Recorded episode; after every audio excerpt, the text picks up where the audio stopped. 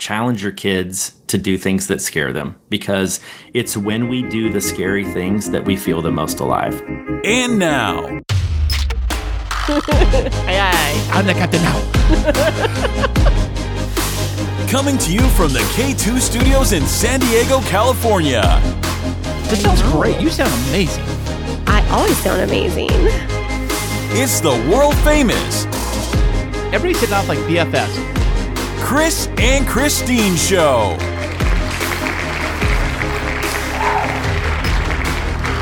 Hey, what's happening, everybody? How are you doing today? You know, thank you so much for being here today. And I am Kris. And I'm Kristine. And welcome to episode 140 of the Kris and Kristine Show. Wow, 140 Kris and Kristine Show official episodes. I know, you threw me off on your intro, though, because you did it a little bit different. Did I now? I always listen for like the same three words, and I'm like... I wait for thank you so much for listening, and I am Kris, and you did something like have a great day at eBay. What are you talking about, baby doll? We are officially 140 episodes into this little funsy little evening project. Now, did we miss a lot of different weeks? Because it would seem like if we did one episode a week every week for 3 years, that we would be at like 156 episodes, but we're 16 shy of that because we're over the 3-year mark. So was I slacking? Did we like snooze and play repeats or something? Yes, COVID. We did a lot of that stuff. There was weeks. Not a lot. There was only 16 weeks. Well, there were some times where, you know, we had to do replay episodes because we were gone, or COVID situations, or time. Yeah. Don't forget, we took a time off when we moved. Took like a whole month and a half off. Oh, I totally forgot. Totally forgot that. That was a lovely time of life. Why is that? Because I didn't have you like... cracking the whip on me like, get back to podcasting, woman. Get back in that podcasting seat and get on that microphone. We got bills to pay. I know. When we first started podcasting and I was like, I just don't feel like it. You'd be like, can you please have a good attitude? Can you please just sit down and do this? And I'm like, wow, that really makes me motivated. Did it now? Look, no. 3 years later? Here we are. Fighting the same battles. But no, I had no qualms about doing this episode this week because we have a lot to talk about. We do. You go first, baby doll. Well, it has been a very interesting week. It was first week back from having a 6-week break from events. And so we jumped into it yesterday with my trusty number one assistant sitting right across from me in the studio, wedding helper boy himself. That's right. Kris, the rockstar wedding co-planner. I am. I'm officially. What's my title again? Logistics manager. I'm the logistics manager. Wasn't there another title you were going to give me today? Wedding helper boy? No, there's another one on top of that one. I don't know, but... King of Tetris? I don't know. But I said for my wedding logistics manager, I gave you your first big Kristine Smith Designs project. I contracted with you. We negotiated on a rate. Actually, there was no negotiation. I just told you how much I'm going to pay you. Yeah. But I think like I feel like it's a big milestone in the business. Like there was one milestone, which was like getting my first 10 weddings. And then it was like hitting the 6-figure mark with the business. And then it was building the studio and the cooler. And now we've expanded so much that today we had to get a storage unit for our inventory. Yeah. So Kristine comes back to the house and she says, hey, I have a surprise for you. And I'm like, what is it? Well, close your eyes. And I'm like, well, what could possibly be? Hold my hands out. Well, first. And she drops a box of keys in my hand. And I'm like, what is this for? No. You have to back up. First, I took you into the garage. I took you into the garage, and before I gave you anything, I had you look at the pile of Kristine Smith Designs inventory, and I said, how does this side of the garage make you feel? What did you say? And I said, well, it's okay. No, you didn't. Your first words were, I hate it. Yeah, that's true. I do hate all of that. I do wish I'm kind of we all have clutter in our lives, right? Mm-hmm. Everybody's got clutter. Everybody's got a little bit of it going on. I would love to be less cluttered. I think we all do. I don't want to get to the side of like that show Hoarders where it's like you can't even find your feet in the place. I mean, it's not that bad at all. No, I mean, it's business stuff, but still, it is taking up half of our 2-car garage. And you got stuff like coming in too. Like not only stuff you have here already, but you got new projects you're working on, new inventory coming in. So you decided to get us a, you decided to get the business its very own storage unit, correct? I know. And I was really excited. So I was picking up some stuff from FedEx and I was driving because the FedEx Print Center is on the side of town where there's a big brand new storage facility. And I was driving back and I was thinking about the garage and how much stuff I have in there. And honestly, I was looking at it the other day and I was like, man, there's so much stuff in here. And it's not, I was like, well, should I sell it off? And I'm like, but I need this stuff and I don't have room for it in the studio because the studio is a design space and there's not storage in there. It's literally, it's just an office. Right. It's a design studio. It's like open space to be able to work and create. I can't get clutter in there. And then I can't obviously store it in the cooler. It'd be ruined. And then the rafters are attic space is all filled with Christmas stuff and suitcases and things like that. It's completely full. And so I was driving back and I was like, you know what? That storage place is right there. And I was literally right across under the freeway from it. So I just drove through the intersection and I pulled in and, I walked up to the girl and I was like, I'd like to get a storage unit for my business. And she was like, well, if you're getting it for your business, there's a different process. And I was like, no, wait a second. Different process for a business one versus a regular person? I don't know. She was kind of confusing me. And then two people walked in right behind me. And I was like, well, this is going to take a little bit longer. Why don't you help them? And so I sat down. And then this gal said she paid her payment online. She was talking with the receptionist. And I was like, you know what? I should look them up online and see if they have any specials. Lo and behold, I'm so glad I did because it was so they had two deals. If you go in person and you get a storage unit, you get the first month rent for free. Gotcha. But then you pay their published rate. If you book online, they have everything online to where you even get your gate code and everything. You can register for it all and you just drive in. Like I could have been sitting at home and been like, I want a storage unit. Let me go online and I'll register for it. Put my credit card information in, and then it generates an email with a code and tells you what unit.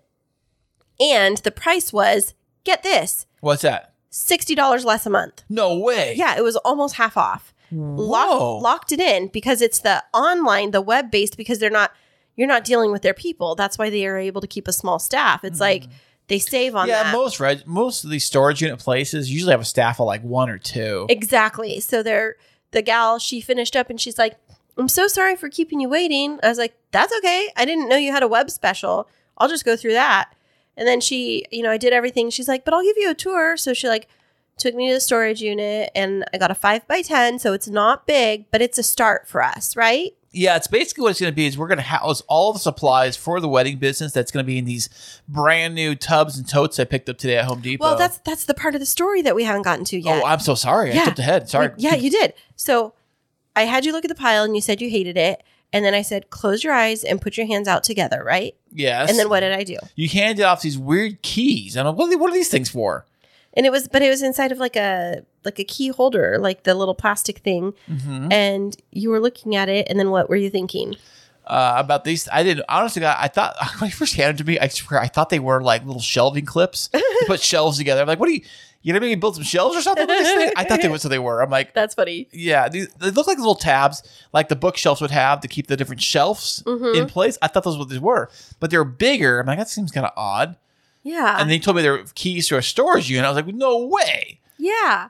So I gave you the keys. Then I explained that it's a storage unit. And then once we sat down a little bit later... What is the special project that my logistics manager is taking on? Well, me being the logistics manager for the company, VP as it is, really. So what I'm going to do is I had to go to Home Depot and buy a bunch of those big plastic storage lids. The ones, storage containers with the lids that can stack on top of each other because these need to be filled with stuff, stackable, and be able to put these into the storage unit. So everything that we're not using for the wedding business at the time, she's got tons of those hurricane vases, candles. You got all kinds of knickknacks and stuff for the weddings. Yeah, the bowls, vases and stuff like that for all different kinds of weddings. And then the problem comes if they're in cardboard boxes, they're not stackable, and then they're breakable. They kind of are until they fall apart. Exactly, but then there's breakable stuff inside, so it's like, well... We've got to secure it. So, yeah. So I bought 10 tubs plus bubble wrap. Plus, we're going to create some kind of like filing system to where on the outside of these boxes, these totes, we're going to put like a label of what's inside it and then like somehow tape that to the outside from all corners, no matter where they are in the storage unit. We can see what's exactly what's in each one. We're trying to get this down to a science. So when we go to the storage unit, we're not having to like dig out everything to find that one thing we need. And then we have inventory so that I'm not going and buying additional things that we already have in stock. And then by the nature of doing this, we're going to have everything organized and sorted. So when it's time for an event, we can just go and get these pre-labeled tubs that have a correct count of everything inside. And we just pull it out and go to our event and, you know, get everything prepped. And then when we're all done, after we clean the items up here at home, we can take them back there. Oh, I can't wait. It sounds amazing. I know. So what part of this whole thing lets me to retire early from my main job? You ask me that all the time. And you know, that it's really starting to kind of grind me the wrong way, honey, because it makes me feel like I have to keep working harder and harder, and you're trying to find a way to get out on easy street. It's not easy when I'm the logistics manager taking care of everything. Well, let's see you step up on this big project and see how it goes, and then we'll have a performance evaluation, and we'll discuss, you know, future projects that you might be contracted for. Right now, we're on a per project basis. Oh, yeah? You got to earn your stripes. Oh, okay. And it's not easy because I am particular, but that's what's made my business so freaking successful. It is. You are amazing. And yesterday, I helped you out on a big event yesterday we did. We actually did a fake wedding. If you see anything on our social media, like Instagram, Facebook, Twitter, you will see pictures from the big fake event we did. Well, no, because if you say big fake event, that's like the big fake wedding. We didn't do that. What we did was... No, it's not the big fake wedding. We did a staging. We did an event staging. It's fake. It's a fake wedding for a stage. No, it was an event staging. That's what I said. A brand new wedding venue was doing an open house, but they needed to prepare it as if it was a wedding event for their marketing materials. They had a bride and groom that were there dressed up. They took photos of, well, I'm sorry, I'm still in your thunder. You explain it from your perspective. All right. So what Kristine was hired to do was to stage the entire event as if a real bride and groom and a real wedding was actually happening, but there was no real, quote-unquote, quotation marks, wedding actually happening. It's all for photography and for press and for marketing materials and things like that. Which, you don't think about this kind of stuff. You always kind of wonder, like, how do they actually, when they get these photos done and these shots done for their promotional material, I guess they have to do like models and staging and the whole nine yards. And so Kristine was hired to do the arch flowers, which looked spectacular, by the way. Thank you. And then he had to do all the table centerpieces, which looked amazing. And then we had another a planner that was there, and she was setting up everything up too. So she planned the whole thing and hired me for the event. Oh, so you were the hired help for this event. I was the hired florist. So the planner, Evelyn Francesca, Evelyn Sol of Evelyn Francesca Events was the main planner. And then she reached out and contracted with all of these different vendors on behalf of the owner of the property, which the owner was really an amazing person, wasn't she? She was. And she was very down to earth. And this property was amazingly large and very beautiful. Like, it was a horse equestrian estate. And it had horses, and they had...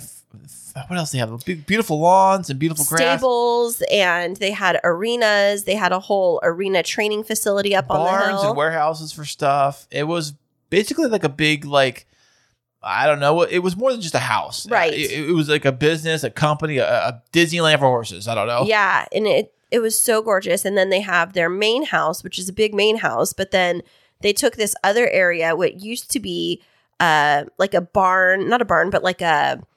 housing quarters for the ranch hands, where the on-site, like, because it's an equestrian facility, or it used to be a really high-functioning equestrian facility, they used to have all of the horse handlers that lived on site in the bunkhouse. And so they took the bunkhouse and they transformed it. So they like gutted it because they don't have as many people. Well, they don't have people living on property like that anymore. And they gutted this little ranch hands house into a beautiful 2-bedroom casita, which is used for where the bride and her bridesmaids all get ready. And it has this beautiful living room, a full kitchen, 1 or 2 bathrooms, And they'll even rent it out to the bride and groom the night before the wedding and the night after if they wanted to, like let's say that the bride wanted to stay somewhere with all of her girls and have a sleepover, and then everybody gets up and does hair and makeup the next morning together and has this whole fun time. They could do that there, which I thought was really great. That looks fantastic. That's one thing you want about, I guess, a good wedding venue place. You almost want a one-stop shop, do it all if you can in one place. Yeah. You know, which is a great way to do it. I think that's why a lot of these hotels are so popular with their wedding places. You got the rooms, you got the restaurants, you got the on-site coordination, the flat, blah, blah, blah, all right in one spot. Right. But this owner is trying to transform their taking on a new adventure with a new business, trying to make it a full-on wedding destination. Yeah, so it's called Peridot Equestrian Center, and now it's becoming called Rancho Peridot. So it's Peridot, Rancho Peridot, and it's up in San Marcos, California. It's in this beautiful area with hills around it, and like Chris said, they have horses in some of the stables. But here's the thing is typically you'd go to like a horse facility and you'd think that it would be like smelly or like hay. It's nothing like that. Lush green lawn, beautiful fountain. The mock-up of the ceremony that we did is in front of one of the stables, and you were walking around talking to all the horses, weren't you? Oh, yeah. I was naming them, you know, like, hey, this one's Blackie, but it's really doing something else. Sully, right? Yeah. And I was petting the horse. One horse, I think it was Sully. I was petting him one time. Next, I go back to pet him again. He does this, like, turns his head, like, whoa. Attitude you got with me, boy. Come on now. I'm trying to be nice here. And then the horses start talking to each other. They start like doing their or whatever, and then they start talking. So they're doing that real loud to each other. And one of the poor horses was older, and she was in this like horse treadmill, which is kind of weird. The way it works, it's like a merry-go-round for horses. I know it sounds weird too, but the horses are on this track that's in a circle. In the center of the thing, it's this big like gimbal machine with these big arms that kind of go stick out and kind of hang out in front and behind the horse. Almost like a gate attached to these arms that kind of go around the path of the horse. So the horse is walking, constantly walking, because the gate is right behind it, following behind it. Find the horse, and it's going around in a circle. So you can fit like four horses in this gimbal machine, and they're all just being walked around. Think of it as like a walking machine for horses, really. It's getting exercise. Okay, you've said that term a couple of times. What's a gimbal? I'm like literally here on my phone, and a gimbal is like a stabilizer for a video camera. What's a gimbal machine? There you go, something like that. Are you just coming up with words? Well, it's like this thing that like describe it. You're just coming up with the word for it. It's basically like a floating carousel that floats around the horses. You know what? A floating carousel is a really good description of it, because it does. It has like 6 different branches or arms that come out. And so what happens is the horse gets connected to it. And so the horse wasn't connected to anything. I thought it was. No, that's what I'm trying to tell you. What it does is the horse sits in the middle between the front and the back. So as it moves, because basically they're all moving, right? Same direction. Mm-hmm. It hits the horse in the butt and it keeps it moving. That's what it was. Okay. But it never hit the horse in the butt. It got close to the horse's butt and it kept on moving, because he slowed down, stopped, looked at me, and then started limping. He's like, come on, I'm hurt here. Come on now. What am I supposed to do? I'm just a hired help. All right. But the other thing that it does is it keeps them from going too fast, especially because it's rehabbing. And so that horse had a little bit of a limp, like I noticed it. It was like limping, you know? I was like, poor guy, poor little feller, you know? And what's so funny is one of the handlers, you were talking with her while I was doing the arch setup, and you asked her about the horse, and didn't you say, oh, that one horse that was in the round, that round thing walking around, it had a limp, and she was super impressed that you were that perceptive to see that. Well, that's the way I do be. I'm perceptive for everything, really. You know, I mean, most things, yeah. Things. Women's feelings, no. Limping horse, absolutely. That is so true and accurate. But I know it's really hot yesterday, and we worked really hard, but I had fun working with you. How did you feel about working with me? Baby, you know I love doing this kind of stuff. Even though it really kicked my butt, I was up early. I like came back home and I fell asleep on the couch, like, you know, lights out, just sitting down because I was so exhausted. I think it was just like being up and working in the heat and just doing things that you're not used to doing. Does it give you a different type of respect for me and what I do with my business? No, but I've always respected you no matter what you do. You said no, it doesn't give you a different level of respect. Okay, I mean, it does. I mean, you've helped me before and I've been like stepping you up into it. So we did that one wedding together where we were setting up the centerpieces and now you did this one. This one still, I was moving a little bit slower than I typically do for setup because we were chit-chatting and all of that. That's what I do best, baby. You know I know, but so it kicked your butt. We did. We came home and you didn't even put the kids to bed. They just went upstairs. Oh, yeah. I didn't know where they were at. I just fell asleep on the couch. I don't know what happened to the kids. Next thing I know, it's like 11 o'clock at night. And I'm like, it's time for bed.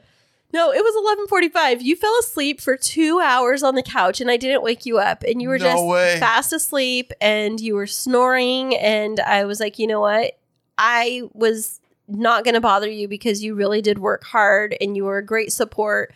And one of the things that I love about bringing you, I am going to say this. The thing that I love bringing you to the events is that you'll unload all the boxes for me. Yeah, someone's got to do it, right? Boxes and buckets. It's really helpful because then I'm able to focus on other stuff. But then there were times like Evelyn, the planner, she brought food back for you. So you got to like sit and rest for like 20 minutes. And then there was times when I was up and in the sun working on the flowers and I had you just like sit and rest and bring me buckets occasionally. And so I was really trying to preserve your energy so that you could rest a little bit. And I hope that you did okay. Thank you. And remember one comment I made earlier in the day yesterday, I said, the greatest thing about yesterday is I got two different women to buy me food. I got you to buy me Starbucks lunch or whatever. I got you breakfast. And then Evelyn bought me lunch from Panda Express. And then I bought you dinner. And they all bought me dinner too. I took you to Outback while we were waiting for the event to be over. There you go. Yeah. So it's all the ladies. All the ladies for Kris. That's the way it usually works. You know, yeah. That's how I do it. But, you know, one of the things that I really appreciated about yesterday is that the pace is different. I know we did have to be quick to get stuff ready and I was running a little bit behind, but, you know, it wasn't as stressful or as anxiety producing as some events can be. And, you know, that is one of the things that whenever I build up to an event, sometimes I have a hard time managing my stress and anxiety. And so I get like very detail oriented. Now, detail oriented, does that help you focus more on the anxiety? Or is it just kind of like you kind of push the anxiety? You kind of like everything in the world around you just getting crazy. You're just like focusing on narrowing down to one thing. It just helps me think through every different aspect of. We're similar and different. So you're like a worst case scenario kind of person and you focus on the worst case scenario.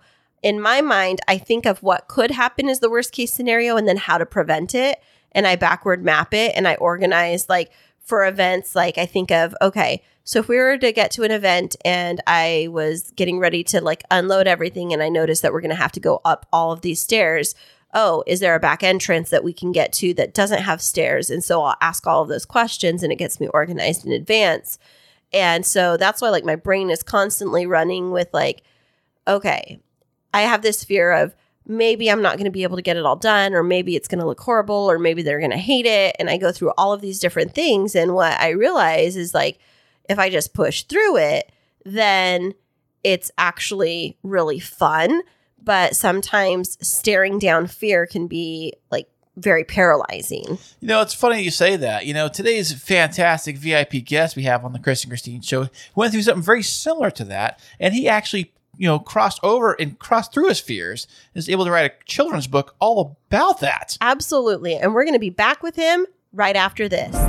Are you in the middle of wedding planning and feeling overwhelmed? There's no need to fret, my friend. Kristine Smith Designs is here to rescue you.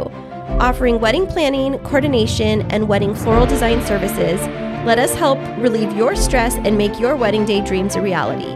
Visit us at KristineSmithDesigns.com. That's KRISTINE SmithDesigns.com and request a free consultation. You'll be so glad you did. And welcome back, everybody. Today we have another fantastic guest on the show. He is a children's book author. Welcome to the show, David McBee.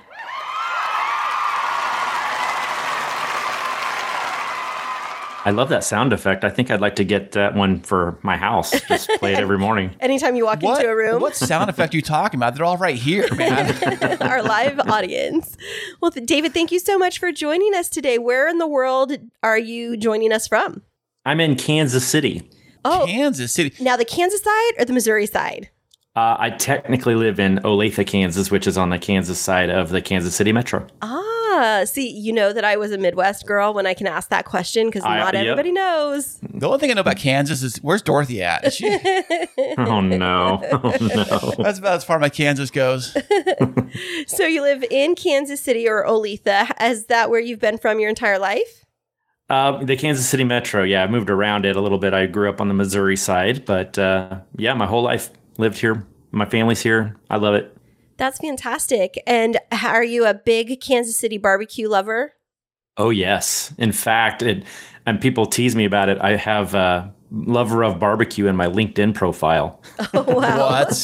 So do you cook, or are you more of like a consumer? I'm very much a consumer. I do some of my own smoking, and but it's just so prevalent around here. It's much easier to go buy it than I would think spend all day working on it. Now, you prefer like gas, charcoal, or wood fire for barbecue? Oh, wood, definitely wood. Yeah, that's all what right. I thought. It gives it that smoky feel to it. I know. I just like see people have a gas barbecue. Like, what a loser. Yeah. Now, I do need to ask you, since you are a lover of barbecue, what's the difference between like Kansas City barbecue and backyard grilling like we did on 4th of July? Oh, well, I mean, technically it's all barbecue. That term is used pretty loosely for anything you cook over a flame or over outdoor heat, right? But a real barbecue is when you smoke the meat over an indirect flame so that the smoke flavor gets over the meat and cooks it super, super slow. So that's really the difference. And it gets it nice and tender, right? It doesn't Yeah. Is that like what people use those Traegers for? I see men like posting about, I got a Traeger for Father's Day and things like that. And I think those are like smokers. Does that quantify as That barbecue? Is definitely that's a good brand of barbecue smoker. Yes, all absolutely. Right. Fantastic. Well, Chris just barbecued for us over here on 4th of July. So would you say that you are a barbecue expert, Chris? I don't know. I mean, I got one of those like 5-burner, propane tank, stainless steel or whatever. So not wood, not charcoal. No. So you fall into that category that you were just saying about, what are you doing? I can find a lighter and light it. Like, that's about, turn the gas on. Recharge the propane tank. It's about as far as I go, I think. Yeah. By grilling. So do you barbecue on your own frequently? I mean, not as much as I used to because, like I said, it's just too easy to go buy it. Definitely, especially when you're in the area where you live. And so speaking of that, since you've been in that area for most of your life, do you have family, kiddos? Yeah, so my mom's still alive. She's in her early 70s. My father and his wife are still alive. They live half hour from me. I've got a sister. She and I don't talk so much anymore, but I'm married. Been married for 24 years, and I have a 22-year-old son, and my daughter's just about to turn 17. Look at that! Now the 7-year-old, does she have her license yet? Oh yeah.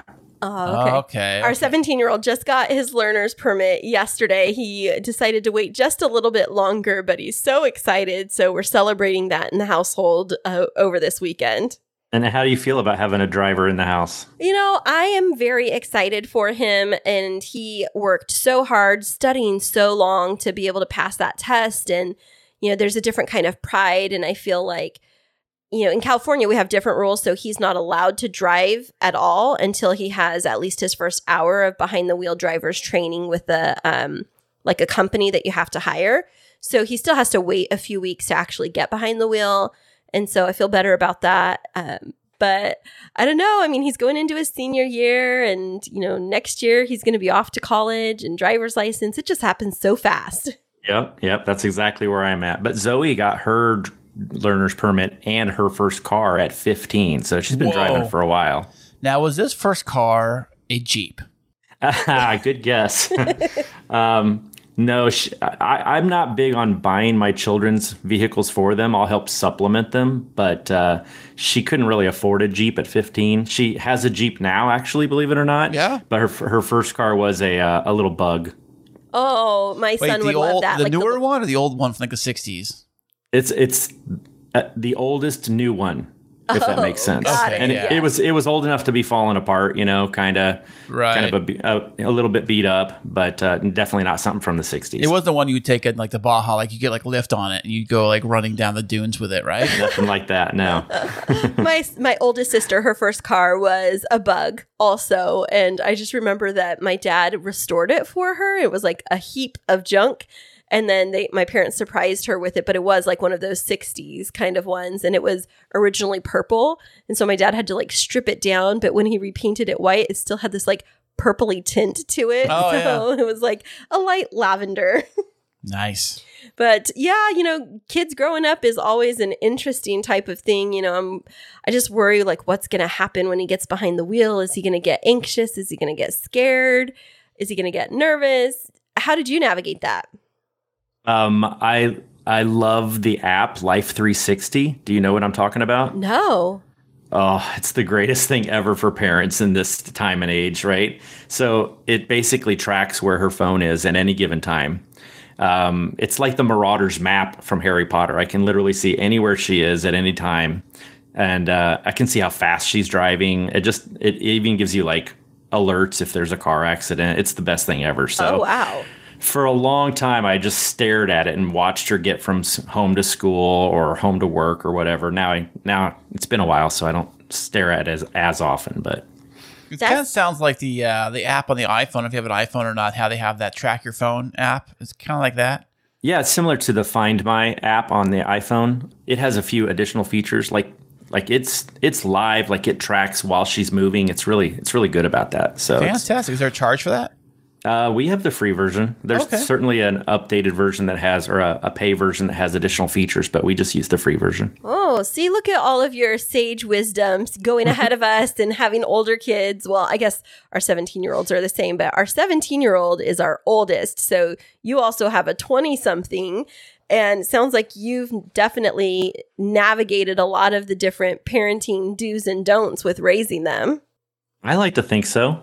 And so speaking of that, we see in your bio that you've written some children's books. Yes, I have. And I'm very, very, very proud of them. They're one of my most favorite things I've ever done in my whole life. So what is it that led you to writing children's books? Well, it's kind of an interesting story, and it's kind of snuck up on me, to be honest. So I've been a Jeep guy my whole life. I've been driving Jeep since I was 16 years old. I bought my seventh Jeep like in 2018. Jeep, huh? And I was getting it lifted. I was getting some new wheels and tires and lift. As you do, yeah. Yeah, go on. And I had it at this shop, and the guy working on it had a roommate. His roommate was in the back. He came around front, and he's like, "Hey, is that your blue Jeep in the back?" And I said, "Yeah. That's my Jeep." He goes, "It's pretty cool. How would you like to go to my wedding?" And I was like, "What?" Like, just out of nowhere, the guy asked me if I want to go to his wedding. So I'm like, okay, I need a little more information. And he explained to me that he was getting married on the top of a mountain in Colorado, and only Jeeps could get to the wedding, and he could use some help getting some of the guests there. Okay. It makes sense. Yeah. Yeah. So I was like, that sounds fun. Yeah, let me think about it. And sure enough, I agreed to go. And we went out and we went to the top of this mountain. We lined up 7 or 8 Jeeps, and the bride walked down the aisle. You know, the Jeeps were the aisle. It was hilarious. That's funny. But after that, we went out to Moab, Utah. Moab is kind of like this mecca for Jeep drivers. Oh, I've heard of it. Yeah, a lot of tall, like bluffs and. Lots of Jeep trails. And now the Jeep trails, are they rated on a degree of like scale, like 1 being weak and whatever number is the highest or something like that? Yeah, it's kind of like ski slopes. There's some of them are reds and blues and blacks and greens and that kind of thing. So what was the level of the wedding Jeep trail? The wedding Jeep trail wasn't too bad. It was probably somewhere in the middle, 5 or 6, right? But when we got to Moab, they took me on a trail called Hell's Revenge. Oh, wow. That sounds scary. Lovely. Walk in the park. and the entrance to Hell's Revenge is like this big piece of stone, if you will, you know, jutting up out of the desert. Are you guys still there? Yeah, we're listening. Yeah. Mm-hmm. Okay. And I tell people it's kind of like if you were to imagine a Hot Wheel driving up the back of a dinosaur. right? Oh, wow. Which that? You're talking about the stegosaurus with all the crazy spikes? Yeah, yeah. And it's like 70-foot drop on the left. It's like a 70-foot drop on the right. It's about a 12-foot wide rock, and it's all bumpy, so your Jeep is tilting left and right. And I had this crazy panic attack. Like, I flipped out. Yeah, I would too. And most people, when they look at this, they're like, are you crazy? Who would drive on this, right? Like, you're looking around going, is this allowed? Like, people drive on this?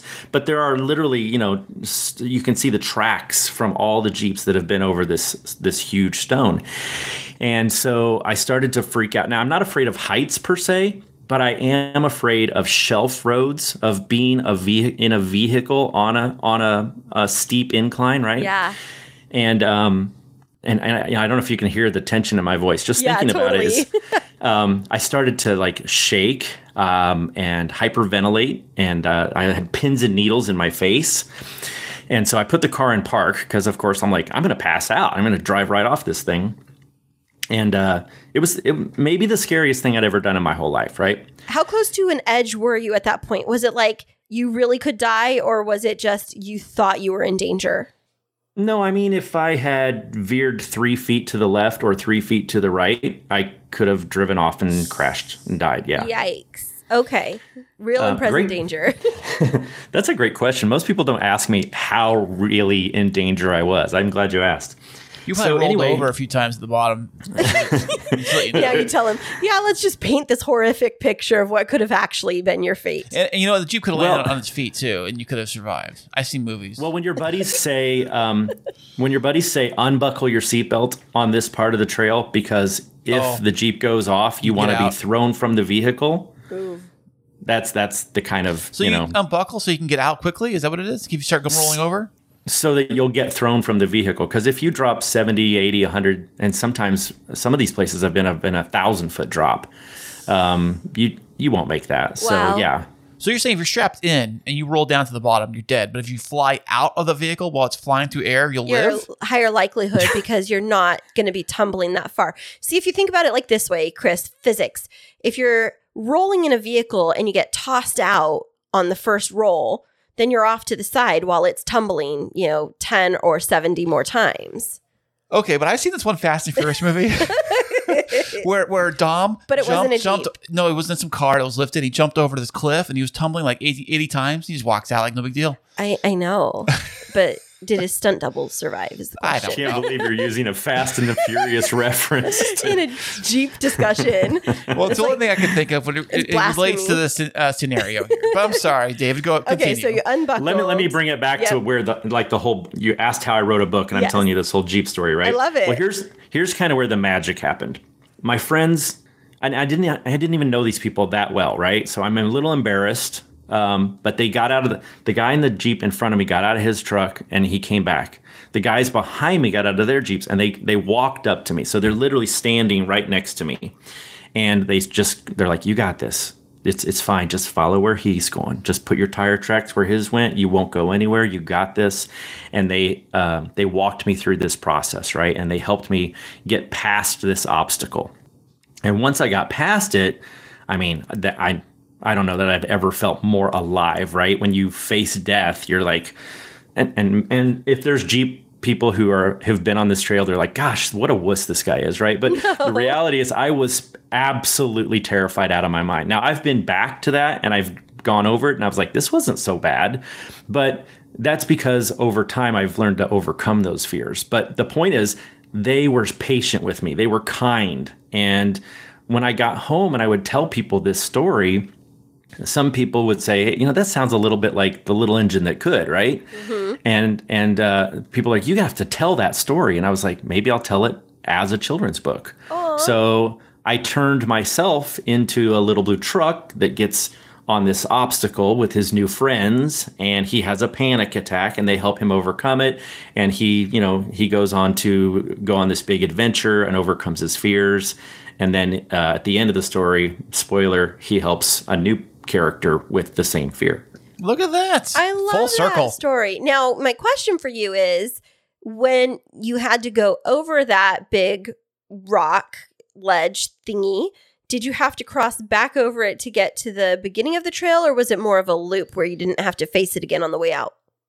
You have to come back, but you drive on a little different part of it. So on the way back down, it's against a wall, and then there's a big drop on one side, but there's a wall on the other. So if you just hug the wall, it's not as scary. Well, it seems scary. I've seen some videos. I don't know if you've seen those ones where this, I don't know what country it's in, but they have this crazy road that's like next to a cliff, and it's like really narrow, like driveway width of a road, and like the cliff is like, you know, right there. Feet. Yeah, and then big the mountainside. You seen those videos? Yeah, and those are some of the kinds of places that we've gone since then. That's crazy. Now, we have gone to the... what's it called, Chris? The car show, the car exhibition that they have here in San Diego? Oh, the International Car... it's the International Car Show. Yes. Or International Car... Whatever it is. And so here in San Diego, each year there's this big car show. And one of our favorite things is the Jeep terrain track that they have. It's a man-made, but it simulates like going... kind of like sideways and on some rocks and things like that. But when you're waiting in line, you get to watch the videos that they have of different Jeeps, like going out and doing these different trails and ridges. And to see these, it's almost like a Jeep reminds me almost of like a critter of some kind. Like it just crawls up these little surfaces. And I just don't know how, when it's like straight up and down, it doesn't slide backwards. They're just... Very interesting. Sometimes they do. I've seen them do that too. They go over something really crazy. Yeah, but it's very interesting how they can be so stable. I mean, Jeep knows how to make a vehicle that's, you know, made for off-road. So, David, I got to ask you a very, very important question. This is probably the most important question you're going to get all day today. You ready for this? Now, you being a Jeep guy and everything, what is your honest opinion of the new Ford Bronco? I think they're cool. Really? Oh my gosh, yeah. You totally just surprised him with that, because he totally, and we over lunch we were talking, and what did you say that you thought he was going to say, Chris? Oh, that's just the Ford Bronco is just a Jeep with a Ford badge on it. That's all it is. I mean, let's be honest, they took a lot of cues from Jeep to make the new Ford Bronco, which is probably why I think it's cool. And they did some things with like a 360-degree camera and a couple of other things that Jeep hasn't done. And so I like that they're forcing Jeep to like step up, right? I don't think that maybe it's as capable of an off-road vehicle as the Jeep, just based on the experiences I've had with my friends who have owned them. Mm-hmm. But I say more off-roaders the better. I'm a fan of Toyota 4Runners and you know, Ford Broncos and Jeeps. Like, let's all go out on the trail and have a blast. Now, do you think that my Ford Explorer would hold up on a trail behind your Jeep? Or do you think it's too much of a mom car? Because I'm thinking we should test her out. It's Chris. A 2021 Ford Explorer. So I have a lot of friends with like stock Jeeps that are like, can we go with you? And I'm like, well, I have a winch, so we can get you know, past some of the obstacles, but I can't promise we can do it without any damage. Okay, what about I own a Ford F-150 Roush four-wheel drive. What about that? I mean, that'll go some places. Absolutely. Yeah. Is it lifted? Yes. Well, it's the Roush lift from the Roush company. I have to use a big step to get up there. Yeah. But still, Chris, I just don't think it would be as nimble as a Jeep, unfortunately. Yeah, they're too big. I think some of those Jeep trails are smaller and narrow. I mean, we're talking F-150. It's like this. It's if you look at my truck and you look at a Raptor, they look very similar. Like, mm-hmm. And that's one of the issues with some of the Broncos is that the trails are, you know, they're not big enough for a Bronco. Bronco is bigger than a Jeep. It is? I thought they were the same size. It's a little wider, yeah. Especially that Raptor one. You seen the Raptor Bronco? Mm-hmm. That's a cool Raptor. I mean, that's a cool truck. I wouldn't kick that out of my driveway. Oh, I was just telling Kristine. I said, hey, I put my order in for one last week. Nice try. Oh, well, then you'll get it in 2025. Yeah. Well, it's going to be a flying shit by then, but. So it'll literally be like a Raptor with wings. Yeah, pretty much. Yeah, like I have my four-wheel drive, and I rarely we've only took it off-road like one time, like put it in four-wheel drive once. It was four-wheel drive low, because it was like in a muddy area. But that's about the most extent of my four-wheel driving I've gone with the thing, so I owned it. So, David, you were mentioning your children's book and the way that you came up with the stories. So have you fully published that initial children's book? Yeah, actually, I'm on my third one, which just came out a few weeks ago. So the first one is called DJ's Off Road Adventures, DJ Faces His Fears. And it's basically the story that I just told you about the little Jeep, who technically it's not a Jeep because Jeep's a trademark, but it's inspired by a Jeep, mm-hmm. right? And then after, getting to know these guys and going on other adventures with them, the real events that take place on the trail inspire the additional books. So the next book is called Better Together, and it's all about teamwork. It's about helping people on the trail who are broken down or who get stuck. One of my buddies, Tim, drove into this hole and almost flipped his Jeep on its side, right? And so we're climbing on the Jeep and pulling it off and working as a team to get the Jeep back on all four tires. So I put that in the story. And so the second book is just about teamwork. And then the third book, which I may be more proud of this third book than any of the others, it's called Girls Rock. Ooh. And it's all about how females in the sport of off-roading are minimized. They're you can't do this because you're a girl. It's about a pink Jeep. A pink truck, because Jeep is copyright. These aren't Jeeps. Well, we get the idea, though. Yeah. But my wife and my daughter both drive pink Jeeps, so that helped inspire that character. That's so cute. And then she goes out and she gets picked on by some really mean girls. One of the mean characters is a Porsche named Karen. It makes sense. That's funny. And they're like, you can't go off road. You're a pavement princess, blah, blah, blah. And she goes out into the woods and just tears it up. And so it's all about how girls can do anything boys can do. And I'm really proud of that one. I love that. Now, you mentioned the trail and off-roading and having a background with literature. I know that sometimes things are symbolic, like they stand for different things. So when you're talking about being on the trail or off-roading, are you really talking about the trail and off-roading, or does it represent something different? Well, I think that question comes after saying, girls can do anything they want. And certainly the story is all about how girls can go off-road, and that's literal. But it's also figurative about how girls shouldn't be minimized in any situation and that they can do whatever a boy can do, right? Right. Absolutely. And I love that you're using this concept of off-roading, because it reminds people, or reminds children, that it's okay to not take the path that's always the most traveled by everybody else, or the thing that's the safest, and kind of navigating what risk looks like. But through the story of cars, and kids love to talk about cars, and they love, little Hot Wheels and things like that. I think it's a great analogy. And they say, right what you know, right? And exactly. And I know Jeeps, and I know going off-road, and I know these trails. So that's my experience, and that's, of course, what I had to write about. David, is your Jeep, is it the four-door or the two-door version? Well, I have a four-door Jeep. Okay. That's the one that the story was made up after. Okay, but I also have an old 76 Jeep in the garage with two doors. Well, no doors, technically, but... Wow, check that. Now, have you done any major upgrades? Like, have you swapped it out for a V8 or anything like that? It's a restored... 76, so it's pristine. It's okay. It is a pavement princess. Oh, look at that! I know that. I know. I here in California, we've got very strict EPA rules and things like that, like carbon emissions and all that stuff. Do you guys have some of the same rules out there in Kansas? No, we sure don't. So you guys can pretty much do whatever you want to the engine, and nobody says nothing. I mean, it's an antique, and I think antiques have different rules, probably even in California, I would imagine.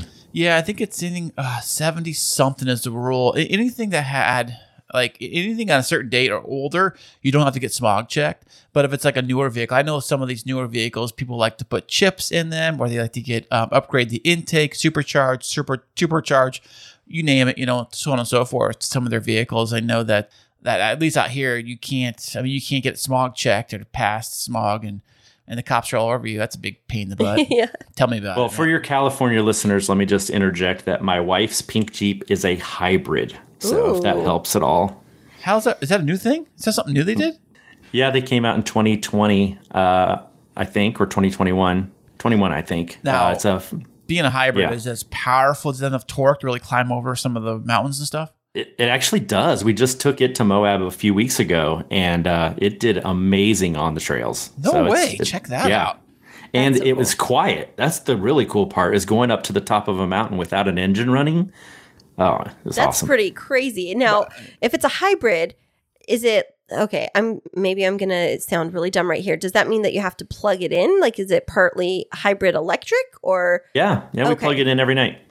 Here I was going to ask a question sounding really dumb. Like, I see the leaves on the hybrid cars. Like, you know, they normally have like the little emblem with like a green leaf.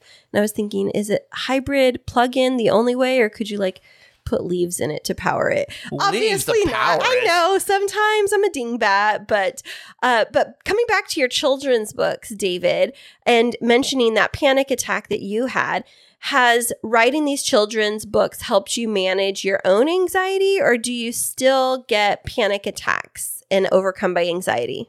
Well, this is a great question. When I got back from that first trip, I actually thought, you know, I don't want these fears to prevent me from doing this activity, because I absolutely love the mountains. I actually love going out with my friends, and I don't want to be the weakest link. You know, I would hold them up because I was the slowest driver on the scary parts, right? And so I decided to see a therapist, and the therapist said, listen, really the only thing you can do here is exposure therapy. And I said, we live in Kansas. There's no exposure therapy to shelf roads in Kansas. Mm-hmm. So he said, just little by little, you're going to have to figure this out. And I did learn a very valuable trick for overcoming anxiety. And I want to share this with you. I think your listeners will like this. I don't know that she originally came up with it, but I learned it from Mel Robbins. She's a self-improvement author. Uh-huh.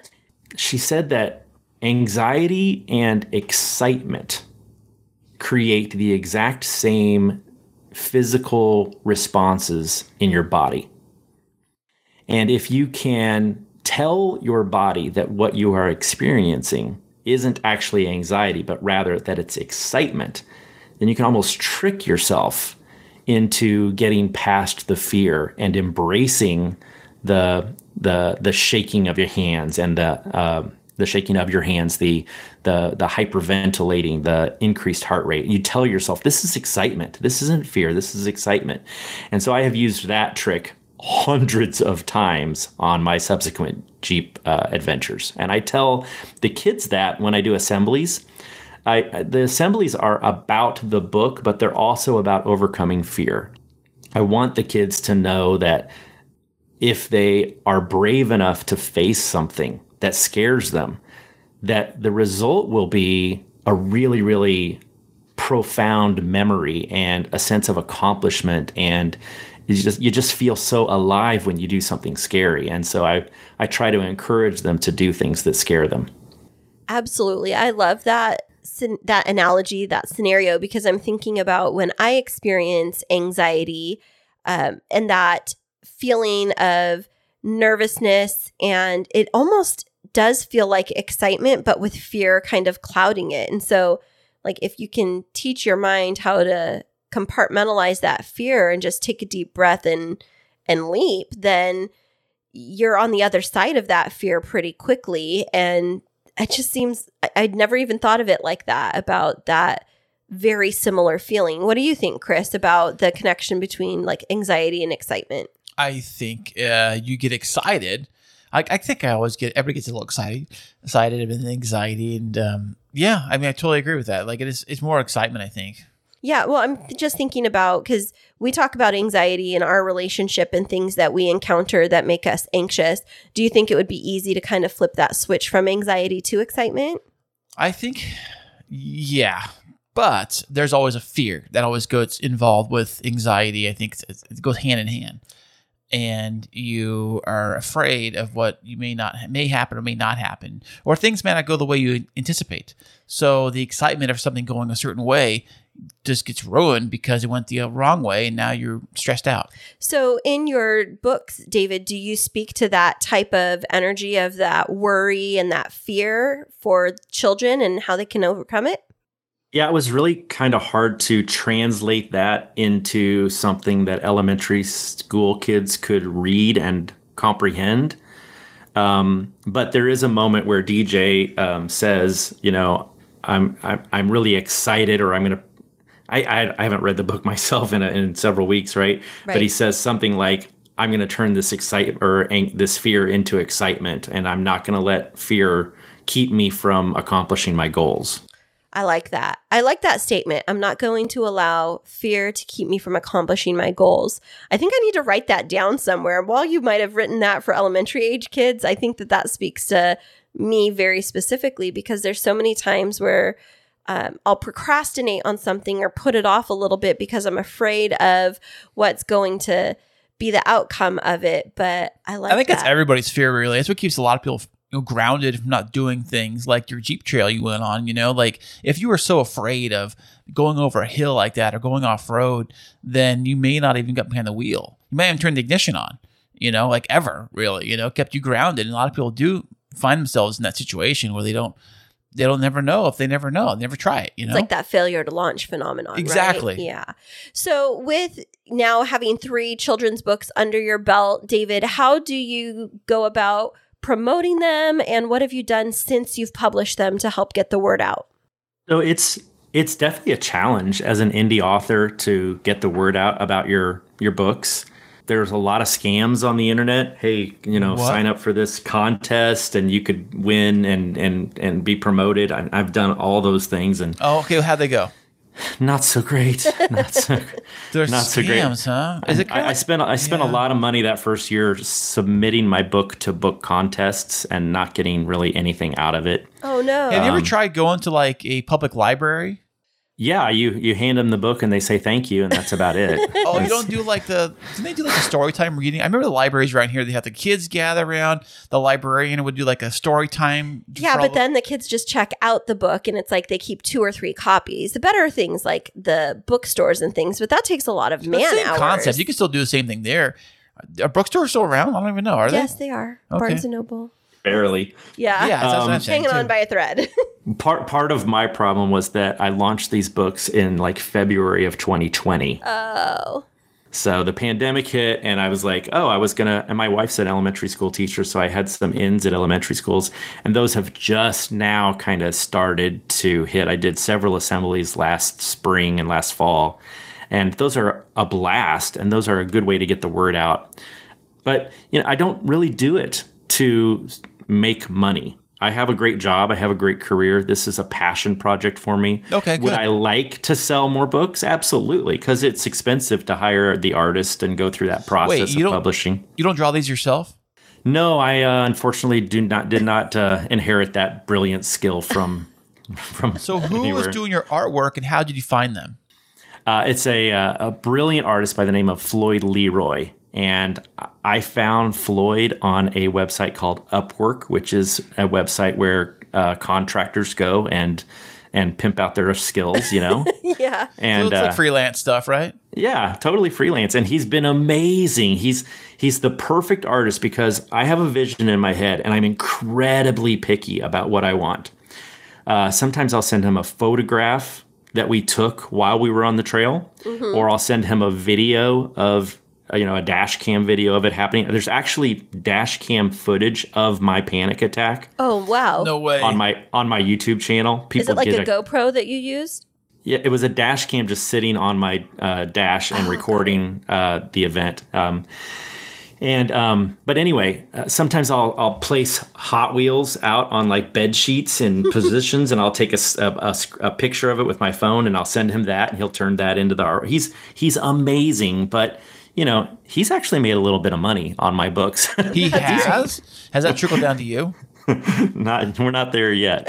Oh, man. It was the other way. It's out of his pocket. So the characters, the main characters you created for the book, you designed, but he actually drew. How many sketches had to go back and forth between the two of you guys before you locked in a real, like, this is the one? Oh, 60? Oh, wow. Wow.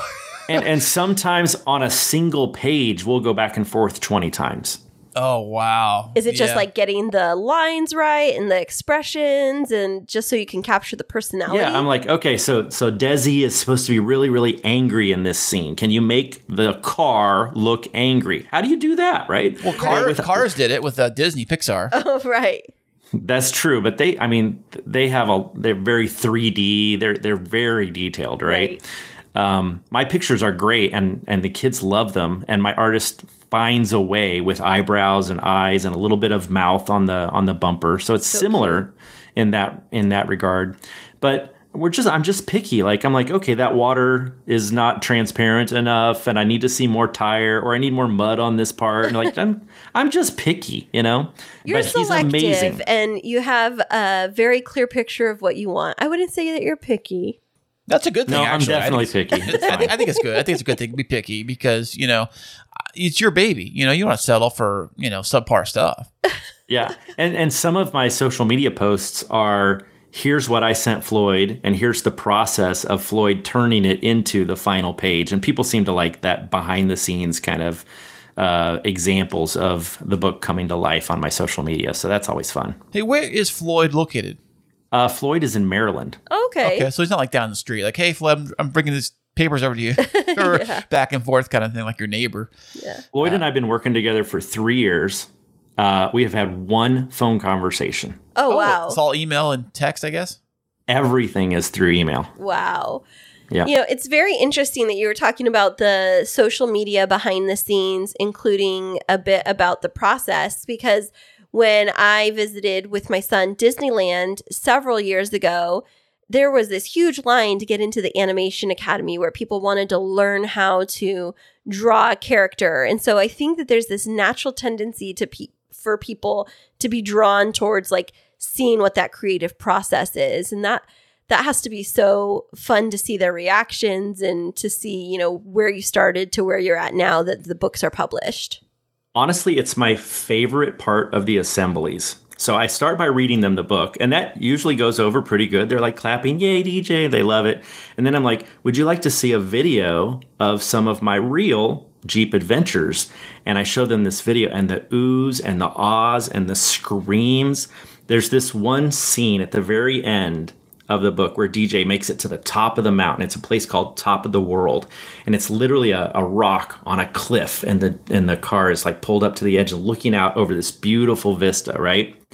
And I show them that picture. And then I show them the real photograph of the real vehicle at Top of the World, and they just lose their minds. It's the greatest.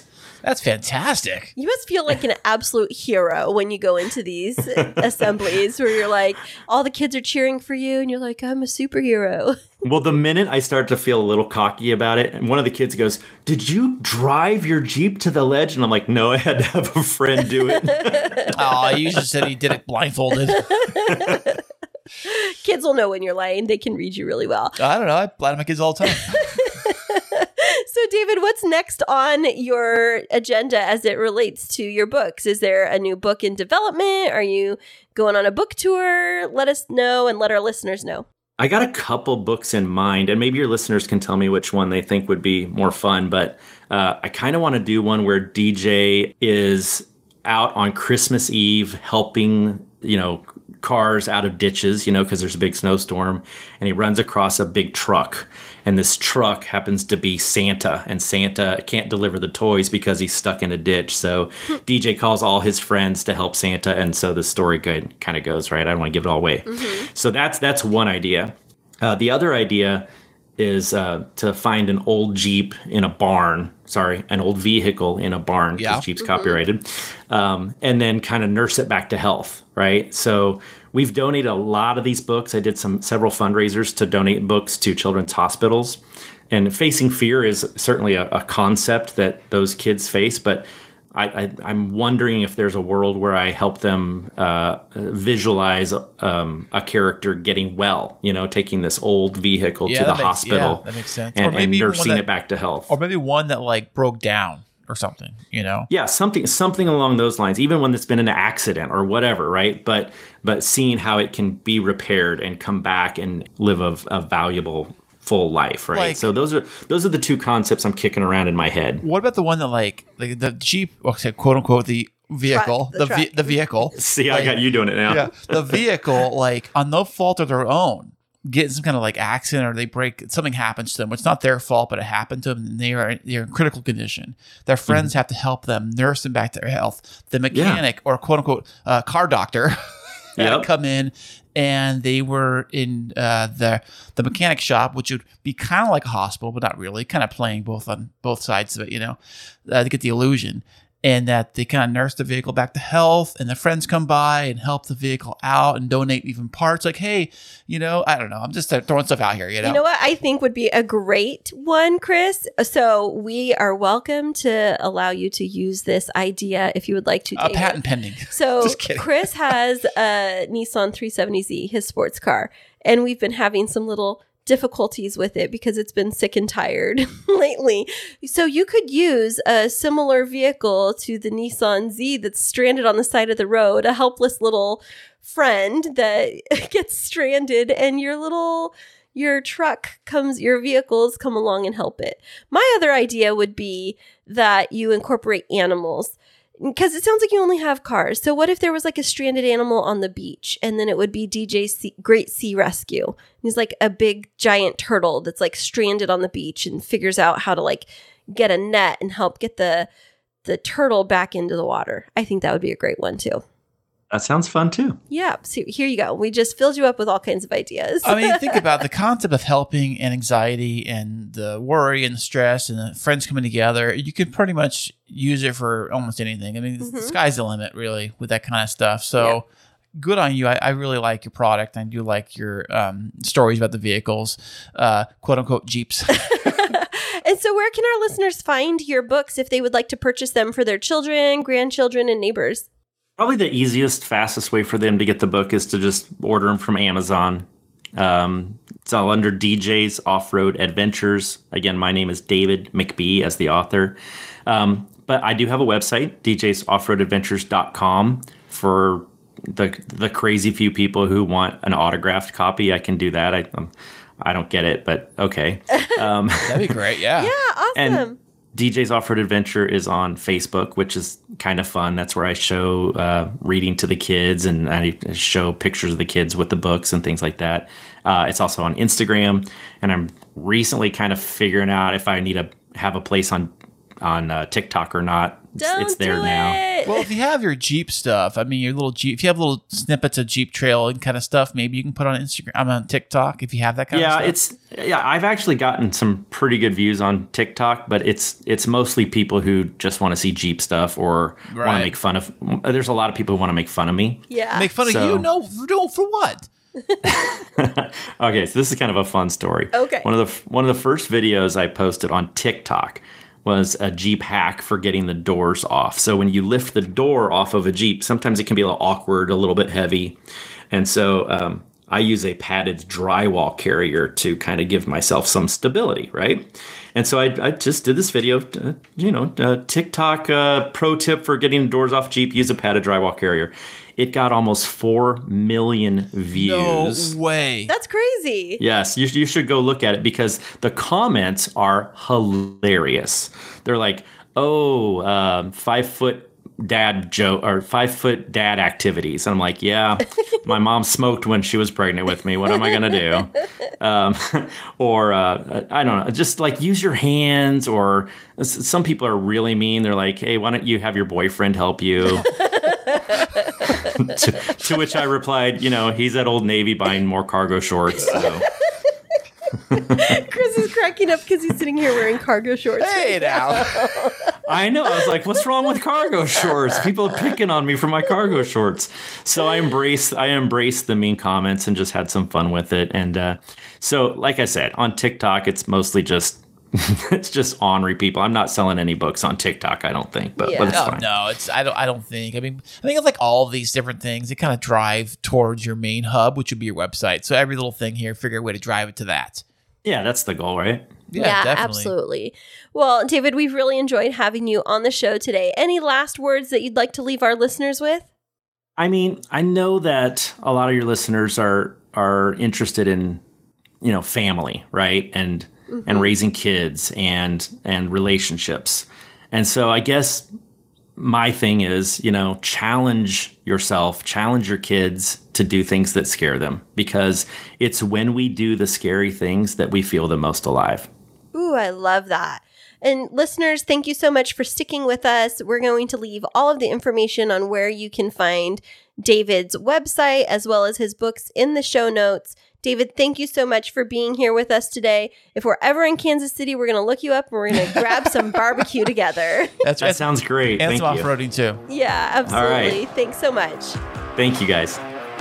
If you love music and podcasting, now you can have both. Introducing the brand new K2 radio station, available 24/7 on the Life365 app for free. Specializing in rock and alternative music. We're talking bands like Coldplay, Nirvana, Muse, Imagine Dragons, and yes, even the Rolling Stones. They have all stopped by to drop off songs, and we even have brand new popular tracks added every single day. Also on the free K2 radio station, we are including podcasting. Get the best of both worlds.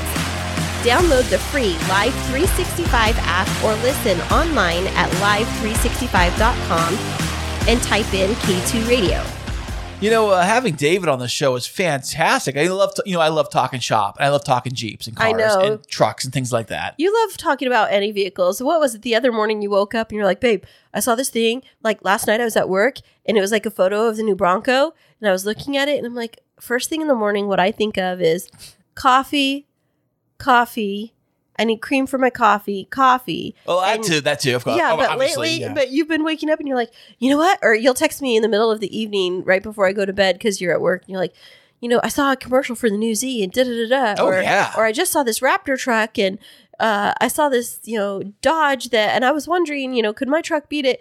You love talking about cars, so I'm sure you enjoyed this interview. I did. I think this is just a kid in me, you know. Every kid loves playing with cars and trucks and things like that and all that fun stuff. You know, Ezekiel, for speaking of which, isn't he like taking his driver's license test or something? Yes, he had his first 2 lessons, and he got to start driving on the freeway. No way. Yeah, it's very exciting. So he had his first lesson last week early last week, I think it was, when I was up there. And was it just last week? Anyways, it's like over a week ago because that was the reason that I went up there. I went up for the bridal shower, but I also went up to spend time with Ezekiel, and I was able to have a lot of really good time with him. And I was so happy about that. But I got to let him drive me around at night. No way. Did I tell you this? No, you didn't tell me this at all. I didn't tell you? Oh, he was so excited because it was nighttime. He drove me and my parents. Which car? The Explorer. Your car? He drove me and my parents from their house over to Sonic, which is across town, at night. And he was such a good driver. Really? Was he overcautious? Like looking. He was very cautious, and he was trying to be very aware of what was happening. Like he got in, he got his mirrors all straightened up, he got his seat into the right section, like the right way that he wanted it. Got his music all justice right? No, I did no music because it was his first time driving at night, and I wanted to make sure that he was super focused. Like, but you're not supposed to use any music at all until you get your license, really. Right. Even then, you really shouldn't. Right, yeah, you're supposed to just be attentive to everything that's happening around, and so I said no music, but he did a great job, and then this week he learned how to drive on the freeway with his driver's training instructor. Wow, so the freeway's up in Clovis area. It's Fresno area, probably the more wide open, not as a lot of traffic, probably, right? There's a decent amount, but I don't really know. But the point being is that, I mean, of course, it's different from LA traffic, but they definitely do drive fast on the freeway up there, which I think can be a bit nerve-wracking for a new driver. But he told me that his driver's training instructor really helped him to navigate that. And, you know, he was a little anxious and nervous, but it's just like our guest was talking about this week, is like pushing through that fear and conquering it. And so by Ezekiel, like having that little bit of nervousness and then pushing through it and having somebody to encourage him through it. Now he's driving on the freeway. Well, check that out. I know. And can you believe that he's going to start his senior year next week? No way. Yeah. I can't even believe it. My baby is almost graduated from high school. Well, check that out. What are you going to do when he does graduate? I'm going to cry. Really? I can't believe. I mean, okay, here's the deal. I look back at pictures of Ezekiel, and I know you do this too, but I get super emotional because ever since he was born, like, I've just been so in love with him. I don't know if you're supposed to be. It's kind of the way it works for your parent. But as a baby, he was just like the sweetest little pumpkin, and he was always so happy. And, you know, sometimes people have babies that just seem kind of grumpy or like difficult to calm.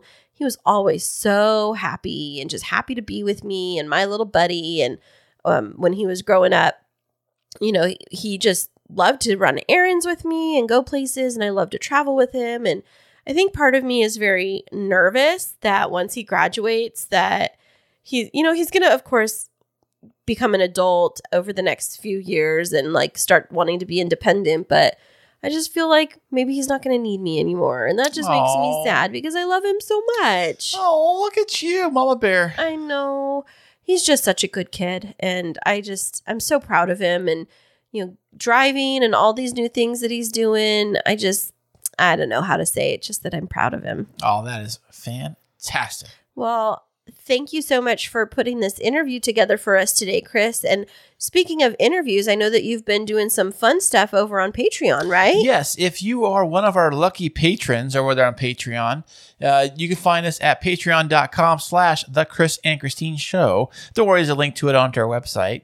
But if you go down over there, you will get access to the guest interview. Check this out.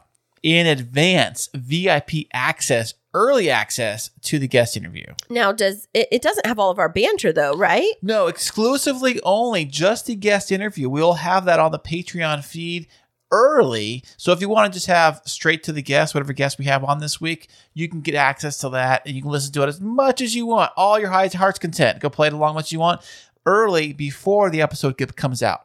That's awesome. So, I mean, we know that you all love our banter, but if you want to like cut to the chase, or maybe there's something that really piqued your curiosity, then you can hop on over to Patreon and you can give a little sponsorship, subscription, whatever you want to call it, fund the fun over here at the K2 Studios, right? We would really appreciate that so much because it'll help Kris retire from his work. It will. That's the goal of life itself. How about us retire? That's young. Everybody over here, chip in $5, and 5,000 of you will keep Kris from having to work. There you go. That's the goal. That's everyone's goal, right? Mine. Yeah. Well, it's yours for sure. But, definitely. But we definitely appreciate you all, and we hope that you've enjoyed this episode and all of our other episodes. If you don't want to hop on over to Patreon, or if you don't know how to, then you can always find us over at our website, which is KrisandKristineShow.com. Oh my gosh, that was very dramatic. You are like in a mood tonight. Well, anybody and everybody, thank you so much for listening to us, and we'll be back with you next week.